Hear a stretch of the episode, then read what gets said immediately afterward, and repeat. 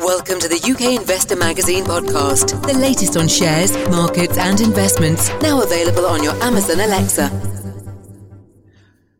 Hello and welcome to the UK Investor Magazine podcast, now also available on the UK Investor Magazine mobile app. Today we're joined very kindly by Alan Green. Alan, thank you much for being on the podcast today. Good to be back again, John. Thank you for having me. So there's a couple of uh, stocks that we're going to discuss as usual, but Alan, let's take a look uh, initially at what's happening here in the UK and in particular in the pound. We've seen mm. quite a significant drop uh, in very very few trading sessions since the beginning of September. Uh, against the dollar, we've gone from about 135, just below 135, and we're now trading well beneath the 130 level. So a very sharp uh, decline there. Um, for equity investors in the FTSE 100, this has actually been a good thing because we've seen again that inverse relationship between the FTSE 100 and uh, and the pound come into play. Um, very sharp, uh, very sharp drop in the pound there has provided some support for the FTSE 100 due to its weighting on on overseas shares. But Alan, let's sort of look at the reasons for this and, and what it could mean for uh, investors going forward. Um, we've of, of, course seen Brexit come back into the headlines yep. This week. Uh, there has been uh, an admission by the government that they will be breaking international law um, to some extent. I mean, how much emphasis do you think investors are going to start to put back on Brexit now? Um, or do you think this is something that they've seen it before, they've seen it for four years? we've seen an initial reaction and it's sort of done and dusted, and we're just going to sort of float through this debacle um, and sort of see uh, the the results in, in the coming years. That's a very good point, Jonathan, and uh, I think uh, you know it's it, it's uh, the pounds or the the, um, the the the devaluation of the pound can be sort of explained by a number of anomalies. Um, I, I, guess this time last year when we, we were heading into Brexit and, and when Boris came into power finally, um, and of course, he was promising that uh, that uh, you know he'd deliver it half baked, fully baked, or whatever. Um, uh, all was fine because as a as the uh, the, the, newly incumbent uh, Tory leader and uh, winner of the election, which was a decisive victory, um, of course, he was able to go to the country with some conviction and promise a result on Brexit, and um, and and people bought into that. And I think I, I think although uh, some of the uh, some of the posturing uh, uh did create some wobbles in the pound, it, it, came back quite strongly as people believed in UK uh, PLC. But we've seen, uh, I think, by any standards, a pretty shocking handling of the COVID crisis by by Boris and his cronies at, at number ten, um, and I think in the process the the reactive policy making that they're they've been making on the hoof. We've seen um, today the uh, restrictions now for gatherings of uh, no, gatherings of no more than six people come back in again after they reopen the pubs and the restaurants and uh, and, and and the schools. Um, and it's just uh, they're just reacting to numbers and seemingly making it up as they go along. And I think as such they've lost a great deal of credibility. So when it comes to Brexit and policies surrounding Brexit going forward. Um, uh, no one seems to. I, I, think we're losing credibility on the international stage um, as as a result of it. So. Um, uh, th- th- that said, the FTSE 100, as you pointed out just now, is is uh, the constituents are, are, very much made up of uh, a large number of, of dollar earners and uh, overseas companies, and of course, a lot of those are the big mining and uh, commodity groups like uh, BHP Billiton and Rio Tinto and Glencore and others. So, of course, these are traders in commodities and precious metals, which, as we know, are going through the roof at the moment. So, um, yeah, I, I, I, see, I see uh, uh, some stability in in the markets from that standpoint, and I believe, particularly following on from comments from the US Fed Governor Jerome Powell that they're prepared to accept um, higher inflation at around 2%. Um, that's in doing that, they've effectively signaled to the markets that low interest rates are here to stay for many years to come. And of course, with that, uh, we'll have the attendant uh, increase in value in um, precious metals simply because fiat currency is being devalued as a result of the ongoing um, um, asset purchases and monetary policy. I just want to look at um, the uh, the toss up between value and momentum in equities just briefly, Alan, because I'm looking here over the last five days, and I think this is very much a reaction to uh, the the change in stance on the Brexit deal from from Boris Johnson the biggest fallers that we're seeing and, and have seen in the FTSE 100 over the last five trading sessions are the house builders in Taylor Wimpey, Persimmon, and Barratt. They're they're all down uh, between sort of nine to ten percent over those last five trading sessions. So, do you think there is any weight to the argument that now could be looking, you know, the time to be looking at equities such as these that appear to be undervalued, um, they're obviously pricing in uh, a, a, disastrous outlook for the UK economy. But is this the point now where um, there could be an allocation to such stocks, um, hoping for recovery as we go through to next year? Or really, would it be sensible, do you feel, to stick with that m- momentum play when you're looking at the commodity side of things and thinking, well, there's a trend here, this could continue, but there is that risk that it snaps back in the short term if we start to see wider uh, the wider economy pick up and, and that allocation switch to, to value.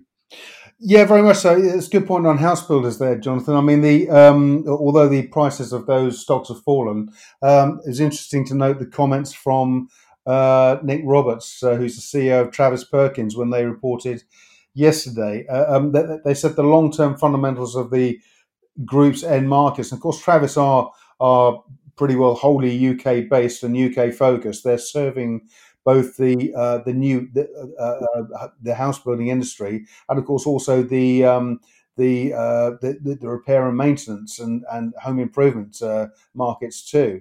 And um, and they say uh, Travis said that demand in those in its key end markets is remaining robust.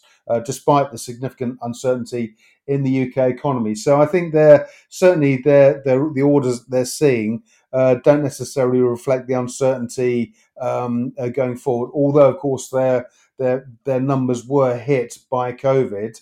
Um, certainly, the, the, the forward picture and the and the, the guidance from Travis is is is pretty good. So um, so I think from that standpoint, we can take some comfort in that. But um, but clearly, you know, with Brexit, um, the posturing from Boris isn't helping anyone. I think they've got to have constructive dialogue and uh, and and and work out a strategic exit that, that works for everyone. Okay, so just to sort of finish off on, on this point here, when we're looking at such equities, what do you think the mood is going to be as we start to see the furlough scheme wind down at the end of October? This is, just, of course, something that we've we've touched on yeah. uh, previously but with Brexit now in the mix, and obviously these movements that we're starting to see in UK focused equities, you know, is that going to be a point where we could see a cliff edge in stocks? Not, uh, yeah, I, I, think anything's possible uh, because we're, you know, we are largely in uncharted territory in terms of the amount of financial support the UK government and governments around the world are providing to to to to, to workers. But um, I think uh, I think of course if we if we get to that point, um, given that other countries have already extended the furlough scheme, we said last time I think Germany had extended through to through to, through to April next April next year. Ireland have also extended too. So I think it's highly likely that Rishi Sunak, the Chancellor, will have to come up with an alternative or extend the furlough scheme. Um, and of course, if he does that, there's going to be more. Uh, there's going to be more pressure on the pound because uh, it's a, it, it, will be uh, debt will be mounting. Um, a, a, government debt will be sort of mounting to previously unseen levels.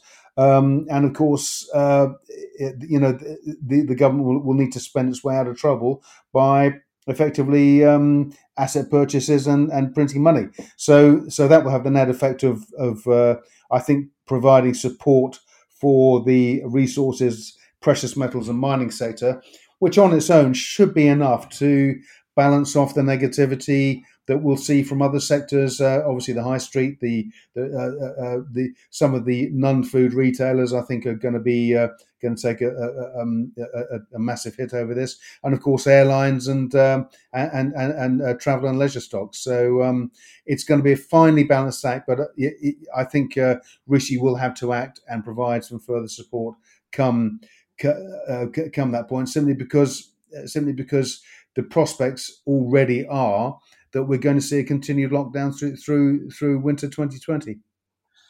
Indeed, um, and I think that's going to be something that we're look, very much looking forward to discussing, and the implications for markets there, because I think they're going to be quite broad. So, indeed, something that we will no doubt touch on again. But let's just go back to this point on on value and look at a company, Tullow Oil, mm. that has reported today. Now, th- this is a company, when you're looking at the balance sheet, you're looking at the income statement. Um, very tricky to work out how these shares should be valued. But so far today, after their results, the market feels that there um, could be a little bit more downside. They're down 10% uh, on the day. And Alan, what is the story there with them? Okay, so uh, um, Atlantic uh, Capital Markets uh, put a note out on Tullow this morning, and I had to say, reading through it, I, I pretty well agree with with everything everything they've said. Um, the, the, the situation is this: I mean, Tullow. Um, I mean, uh, they're obviously um, Africa and um, Africa focused primarily, um, and they had a big a big asset in Uganda, which uh, they've struggled to uh, sell, and they've, they've written off a huge amount of money. Um, as at June 30th, Tullow has net debt of $3 billion. Just let that sink in for a second. I mean, that's a huge number by any standards. Um, the, um, the production from the existing, um, the existing uh, uh, uh, Ghana um, uh, uh, operations have been steady and solid 777,700 barrels of oil per day, generating um, revenues of 731 million uh, uh, with gross profits of $164 million. but with the write-downs, a loss after tax of 1.3 billion. Um, so, I mean, uh, the, the, company currently has a valuation of 238 million, um, and uh, the Atlantic made, uh, Capital Markets made the point that you know, let's not forget Tullow Oil is a former oil industry bellwether, and it's it was one of the much loved stocks amongst uh, amongst retail investors. Um, it made an awful, awful lot of people an awful lot of money, but um, uh, early this year, Tullow. Um, under the previous uh, uh, the, the previous management team had highlighted its own survival. Uh, you know, th- th- there was a risk of its own survival, um, and it said it was uncertain it would be able to operate as a, a going concern um, uh, earlier this year. Um, and it still faces today, uh, Atlantic capital markets are saying, an existential crisis. Um, although we've got this solid production and also some good solid forward guidance from Ghana, um, any any upset to that, any any blip in that production um, could just tip the company over the edge. Uh, we've got these debt levels, these write downs, um, and although management have plans, we, uh, we uh, the, the, group appointed new CEO, um, new CEO Rahul Dhir, um, and they uh, Dorothy Thompson's moved to chair. Uh, to move to the chair, they've also appointed Mitchell Ingram, who's a, a, a, an oil and, oil and gas um, veteran. he's come onto the board today as a non-exec. So new team in place. Um, management are insisting that the quality of Tullow's assets remains robust, but of course they've got plans in place to save money, and, and uh, they are projecting cash savings of 350 million over the next three years, which is fine and good. But you know that's uh, still uh, I wouldn't say a pinprick, but it's still uh, a very small dent in these in this huge this huge step mountain. Um, and uh, you know Tullow are of the view that get uh, sorry, Atlantic with the view that given the crisis at the moment, given the COVID crisis, given all of the other factors. Um, if, for example, oil oil, uh, what happens to oil early in the year uh, happens again, where we go back to a point where they're actually paying people to take oil away, then that could that could be enough to tip Tullow over the edge. So um, until Atlantic have said, until the new management team can demonstrate they're on top of the debt pile, they are reducing the debt pile, then they are they remain sellers of the stock. And the, the stock hit an all time low early this year of 7p, and they believe it'll revisit that level in the not too distant future. So, just just looking at the other side of, the, of this argument, of course, the market cap, uh, 240 million, give or take, revenues of um, about 731 million what's the potential for a sharp rally similar to something that we saw back in 2015 when we saw uh, the oil crisis and uh, of course a lot of the oil companies really sort of moving down towards zero in, in some cases yeah. but then uh, we saw a pickup in the in the price of oil uh, once more and these stocks exploded higher mm-hmm, mm-hmm. what's the what's the potential do, do you feel this time around to have that sort of scenario, given that we could, I mean, if we saw a vaccine, for example, yeah. Uh, be approved and, and really economies start to to, to open up again. Of course, there's been a lot of oil production coming um, offline during this period, and, and that will obviously take a bit of time to, to bring back online. Have quite a lot of up pre- upside pressure in the price of oil. What's the, the sort of uh, potential there to see that explosion, or do you think with Tullow, it's very much a focus on the balance sheet. They're looking at the debt, they're looking at the assets and saying we need to get rid of some of these assets to pay down uh, the debt that we have. Is that the biggest issue, or do you think that could be trumped to some extent by a very sharp rally in the price of oil? Absolutely, John. Uh, uh, I mean, if there is a recovery in the price of oil, and and if the COVID crisis recedes, and uh, people start to travel again, and well, well, people are traveling now. But if you know, if if the the rate of travel increases, um, then of course uh, we could see a big rally in in Tullow shares. Um, but I think uh, I think the issue right now is if, if there is strength in the stock, um, you're better off selling into that strength because because uh, you know the the board have to have to show that they're making better inroads into that. I mean, of course, the other thing is that Tullow being where it's been, uh, you know, I mean, the shares. Let's not uh, let's not forget the shares were well over two pounds in um, a year ago, um, and uh, and here we are now. We're sort of at a fraction of that. So um, th- there's every possibility that one of the bigger oil majors could come in and make a play for Tullow or buy some of the assets. So so uh, any any any event like that could cause could trigger a um, could trigger a, a, spike in the share price. But I think I think for the immediate future, until we see either further movement in the oil price, some interest from um, a potential suitor for some or, or all of Tullow's assets, or progress tangible progress by management in in actually uh, paying down debt and improving uh, the, the balance sheet status I think um, the shares will remain a, selling to strength. Indeed. So I'm, sure that's a subject that we'll be touching on again in the uh, the oil market and probably Tullow Oil, given the, uh, the, the interest there in those in those shares. So, let's finish off now with one uh, that's operating a little bit closer to home in uh, in Ireland and Arkle. They're up about 7% today. They're uh, a miner specialised in zinc and gold. What's the latest from them? Okay, so Arkle Resources, uh, uh, those with a good memory, uh, of course, we're, we're, off the Emerald Isle. Um, Arkle Resources are the former Connemara Mining, and uh, they they rebranded themselves Arkle last year. Um, uh, I'm sure I'm sure there are reasons for that, but uh, but there we go. So their their island focus, obviously, it's all about gold and zinc. They have four key zinc projects. Um, Stone Park, which is in uh, County Limerick, um, which is the main one. Old Castle, which covers Cavan and Meath. Uh, Derrykearn, which is in the county of Laois, and Ladyswell in West Cork. Um, so I won't go into details on, on, on all the licenses, but um, The most prolific zinc license for the company is Stone Park.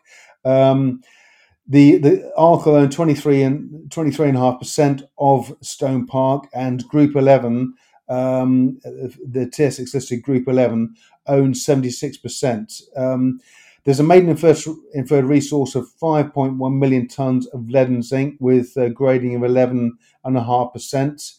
Um, and the, the, the attractive thing about Stone Park, it's adjacent to the Pallas Green zinc mine, which is owned by Glencore.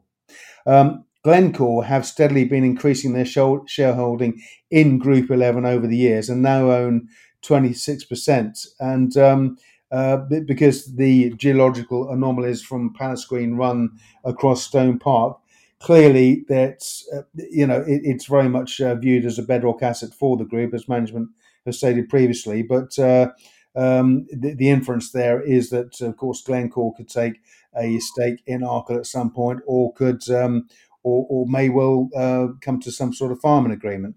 So, so there's huge potential there. Um, as I say, that the the uh, the other licenses, Oldcastle, Derry and Ladyswell, um, are sort of uh, are all reasonably close to producing mines, and um, and those will be uh, developed in due course. We've already discussed the the uh, potential for precious metals and for um, for commodities, um, so these aren't going to go go away anytime soon. Um, just to come back to uh, recent events, so the company last month raised um, 600,000 at 0.8p. I should say at the moment the stock is currently trading at um, at a penny, been as high as 1.6p on the year. But at a penny, it's got a market capitalization of just under three million sterling, which, uh, given uh, I think the Stone Park um, asset by itself, it's uh, it's clearly worth many many times more than that. But um, the news today, uh, the company raised the money last month. Uh, for exploration in Mine River, and these are uh, the company has two gold assets: Mine River in Wicklow, Wex, um, County Wicklow, County Wexford, Southwest Ireland, eight licenses covering 340 square kilometres, and also Inishowen, uh, which is on the Inishowen Peninsula in North Donegal. Um, and Arkle have recently drilled the first uh, the first drilling or the first uh, uh, uh drilling to take place in North Donegal at Inishowen, um, and um, they sampled uh, some decent results. Um, one sample was 69 grams per ton. One sample was 74 grams per ton of gold. So great potential there. Um, the geology there's also similar to the Galantas mine uh, uh, um, and the Curraghinalt mine in Tyrone. So um, those are both producing mines. So clearly, great potential there for uh, for, for, for the company uh, for, for that prospect.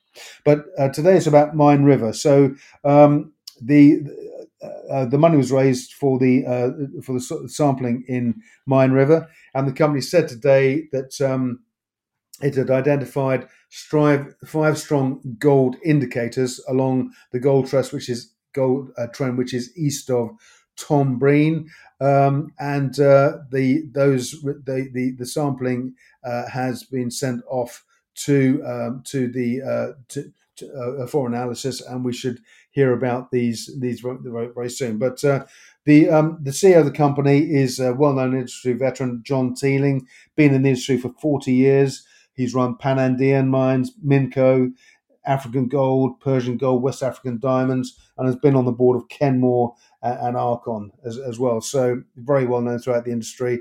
And John Teeling said today the initial results are very promising, um, uh, and and the and the sampling using new data analysis techniques has identified two new areas of mineralization. So, of course, once those um, once those results come back from uh, from analysis, then the next step is, is, to drill. But very encouraging. We've seen a, a little fillip in the share price today, uh, with the shares just under three million. I think those the the uh, the um, portfolio of assets owned by the company should see uh, well could could lead to some significant re-rating in the not too distant future.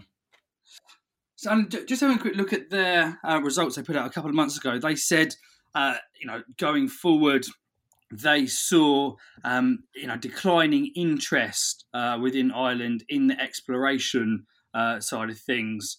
um, for Arkle, and they were considering uh, options overseas, but they hadn't found anything that presented an opportunity better than what they were doing in Ireland.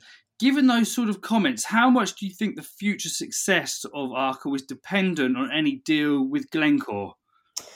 Well, I think that's always the case, but certainly, uh, you know, the fact that Glencore have been uh, buying, steadily buying up stock in Group 11 and now own 26%, I think that's highly significant. So, um, so and, and, also the fact that Glencore own the Pallas mine, which is adjacent to Stone Park, um, I think really tells its own story. And we often see these uh, these situations where an adjacent asset's developed by another company, um, and the incumbent company owning the main asset in the area then steps in and, and makes an offer. So I think uh, I think a sale there is eminently possible, but clearly there's been no confirmation uh, to that end as of yet.